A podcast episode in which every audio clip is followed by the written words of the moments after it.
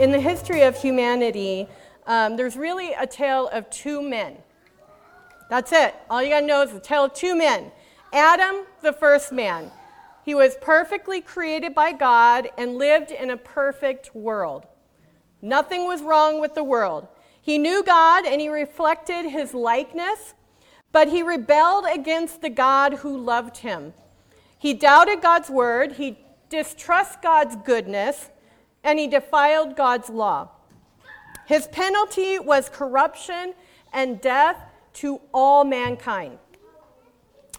The second man, Jesus Christ, was the eternal Son of God who took on flesh and came to live among us in this evil world. Now, he perfectly fulfilled God's law, he revealed God's goodness, and he spoke God's word.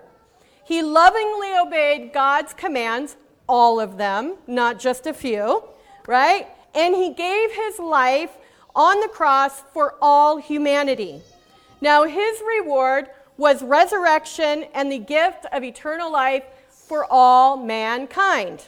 So, the first plunged humanity into sin, thanks Adam. The second freed people from their sin. Thank you, Jesus. One cursed and condemned, the other achieved justification. The first initiated mortality, the second inaugurated immortality. The first brought death, the second brought life. That's right. Paul writes about this in First Corinthians fifteen, twenty through twenty-two. He says, "But Christ has indeed been risen from the dead, the first fruits of those who have fallen asleep. For since death came through a man, Adam, the resurrection of the dead comes also through a man, Jesus." That's right. "For as in Adam all die, so all in Christ, all will be made alive." Amen. Now, the death and resurrection of Jesus Christ is the greatest event in all history. Jesus' death reconciled us to God, and his resurrection brought us eternal salvation. Now, everything has changed since then. Because Jesus lives, everything has changed. The Gaithers, they wrote a, a song. They had a grandbaby, and they were so moved and stirred. They wrote, wrote this song. Uh, I love the chorus of it. Because he lives, I can face tomorrow. Because he lives, all fear is gone. Because I know he holds the future, and life is, wor- is worth living. Why? Just because he lives. Well, today is a special day for Christians. It is Easter. It's the day we celebrate the resurrection of our Lord and Savior. Now, it's interesting that we think of this event only one day a year. Isn't that crazy?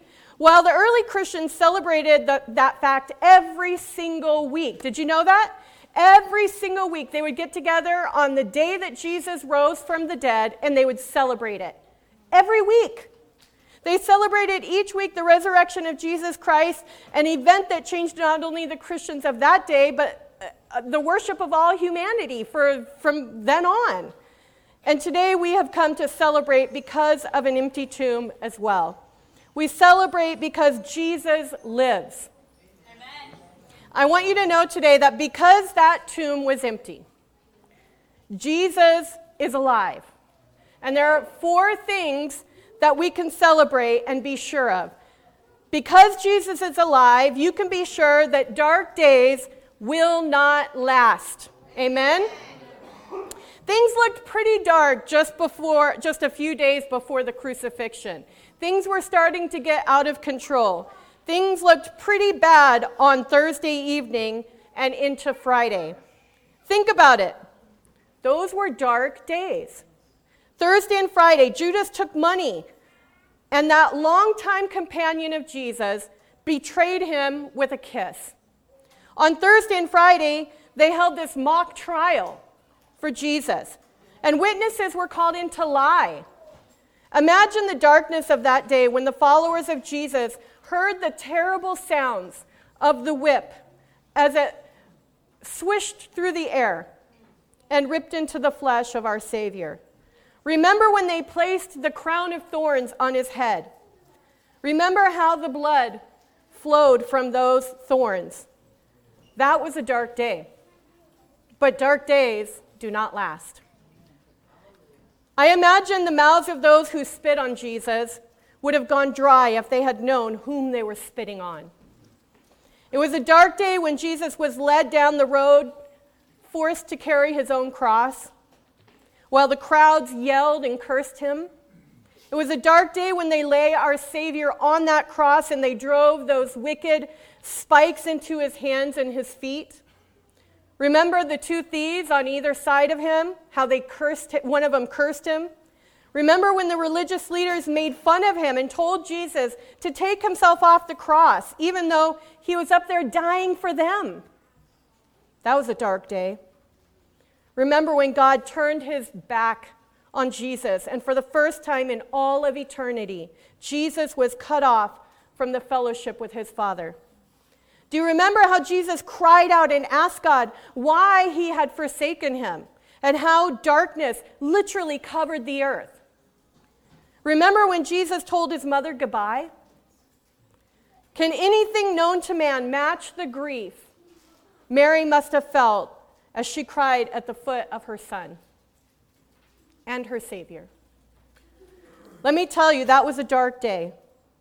But look, that tomb is empty. Dark days do not last. Was there ever a darker day than that day when they placed Jesus in the tomb and they rolled the stone in front of it and they sealed it and they put Roman soldiers in front of it to guard it? It seemed that all the disciples had devoted their lives to, all of it was over. They had left their families. They had left their homes. They had left their careers. They had abandoned all their possessions. They had placed all their hopes in Jesus. And now he was laying in a tomb with a stone rolled in front of the entrance. He was stuck inside. That was a dark day. But look, that tomb's empty. Sorry. Dark days do not last. The empty tomb is a reminder that because Jesus is alive, we know that dark days do not last. I don't know what you're going through right now. I don't know what you're enduring. I don't know what bills you have stacked up, and I don't know what friends you've hurt or what friends have hurt you. I don't know what family has abandoned you. I don't know what illness has struck you. I don't know what people have neglected you. I don't know what setback has frightened you, but I do know this. Say it with me. Dark days will not last. Jesus is alive, and because of that, we know that. But I also know that because Jesus is alive, nothing is beyond God's power. On that Friday, the Romans did everything they knew how to ensure that Jesus was dead. They beat him. They crucified him. They drove a spear into his side. They put him in a tomb. They rolled a rock in front of the tomb. They sealed the tomb. They put guards in front of the tomb. Made sure that nobody would mess with it. I'm sure the Pharisees stood, you know, watch over the Roman guards to make sure. And looking over their shoulders as well was the enemy. He was at work too, believe me. He spent, he sent a spirit of fear against the disciples.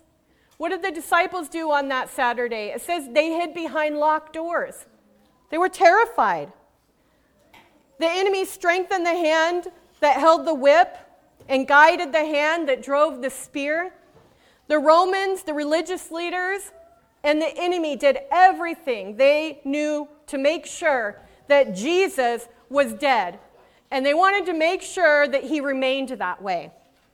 Matthew twenty-eight, five and six says, "The angel said to the woman, 'Do not be afraid, for I know that you are looking for Jesus who was crucified.'" I know you're looking for Jesus who was dead. "He is not here. He is risen, just as he said. Come and see the place where he laid." Now, let me tell you, my friend, because Jesus lives, I know that nothing is beyond God's control. Amen. You can look at that empty tomb and remember our resurrected Savior, and remember that nothing is beyond God's control. It may seem right now that everything and everyone is against you. It may seem like you are in an impossible situation. It may seem that nothing can fix your problem. You may feel that no one can help you. But Isaiah fifty-four seventeen says, "No weapon formed against you will, will succeed, and you will refute any accusation raised against you in court." This is the heritage of the Lord's servants. Jesus himself said, John in sixteen thirty-three, "I have told you these things so that in me you may have peace, and you will have suffering in this world, but be courageous, because I have overcome the world." I have conquered the world. Hallelujah. Jesus is living, and because he lives, I know that dark days will not last, and I know that nothing is beyond God's power. But I also know that hard times are never wasted. You may have gone through a dark time, and through God's power, you may have come out the other side. Let me tell you something. That dark time will not be wasted. On the day Jesus was tortured and crucif- crucified, it didn't make sense. The followers who witnessed it, they didn't understand. If Jesus really was the Messiah, and he was, what in the world could be accomplished by his suffering and his death? Well, I'm here to tell you that Jesus is alive, and I know that hard times are never wasted. I can speak from experience. The Bible says in Isaiah fifty-three, five and six, "But he was pierced because of our transgressions, crushed because of our iniquities. Punishment for our peace was on him, and we are healed by his wounds. We all went astray like sheep. We have all turned to our own way, and the Lord has punished him for the iniquity of us all." Jesus went through all of that for us. Jesus went through all of that for you.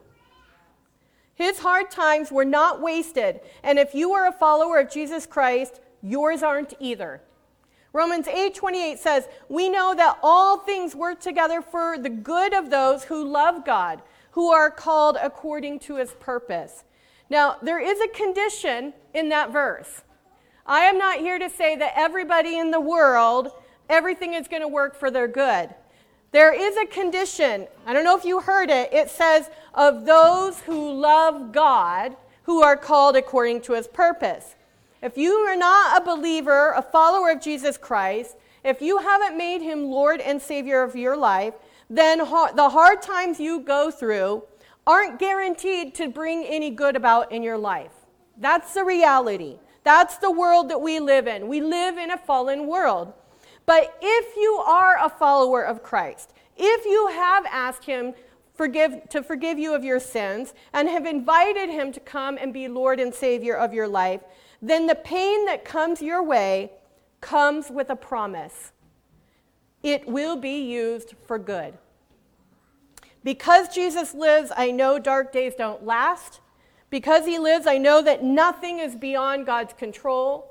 Because he lives, I know that hard times are never wasted. And finally, because he lives, I know better days are coming. Amen? Amen. When you get past the grief and when you get past the pain, when you get past the hard times, we know that better days are coming. It seemed like hard times were, were, were there to stay. The, the disciples were confused, and they thought, this is the new normal. But look at the empty tomb, right? Nothing is beyond God's power. Those hard times aren't wasted, and better days are coming. Today we celebrate God's gift of his Son, Jesus Christ, the risen Lord. And he is one. He is the victor. So what do you do with a gift? He has given us this beautiful gift. What do you do when somebody gives you a gift? Say thank you. Th- thank you. You receive it, right? You say, yes, thank you. I'll take that gift. If, you're, if you've not received the gift of salvation, you can today. That's available to you. Admit your need of a Savior. Turn away from the sin and selfishness of your life. Believe that Jesus died for your sins. And that he not only died for your sins, but that he rose again. And confess him as Lord and Savior. Romans ten, nine and ten says, "If you declare with your mouth Jesus is Lord and believe in your heart that God raised him from the dead, you will be saved. Thank you. For it is written uh, with your heart that, it, for it is with your heart that you believe and are justified, and it is with your mouth that you profess your faith and are saved. So how do you receive a gift? By believing and confessing. You just reach out and take it. It's there for you. You go to the empty tomb believing that Christ has raised, has been risen from the dead, and you receive that gift of salvation. So I uh, I had a whole sermon written, um, but I woke up this morning and the Lord said, um, can you pretty please throw that away? And um, said, and instead, can you can you say what I tell you to say, not what you want to say? And I said, yes, Lord, I'll do that. So I rushed to the church this morning and I typed up what I felt God was saying to me and in my heart. And I, I just really feel God saying to me this morning, this isn't something that we do a lot here, and I, I don't know why, it's just not something we do a lot. But I want to make an opportunity for anyone to receive Christ who may not know him as their personal Savior. It's the most precious gift you can ever receive. If you're here today, you, you know, and you're not saved, you're looking for something. That's why you're here, right? So I just want to make an opportunity. I'm going to ask everybody to bow your heads and to close your eyes. And if there's someone here who would like to receive Jesus as their, their personal Savior, I'm just going to ask you to raise your hand. I want to pray for you. Just raise your hand. Great. I see you. Thank you. Yep. Awesome. I see you. Thank you. Great. Thank you. All right, I'm going to pray these words, and in your heart, you just uh, pray them along with me. Dear Lord Jesus, I know that I'm a sinner, and I ask for your forgiveness. I believe you died for my sins and rose from the dead, and I turn from my sin and invite you to come into my heart. I want to trust and follow you. Thank you, Lord. Amen. Amen. Well, welcome to the family. Those of you who received Christ this morning, let's hear it for them.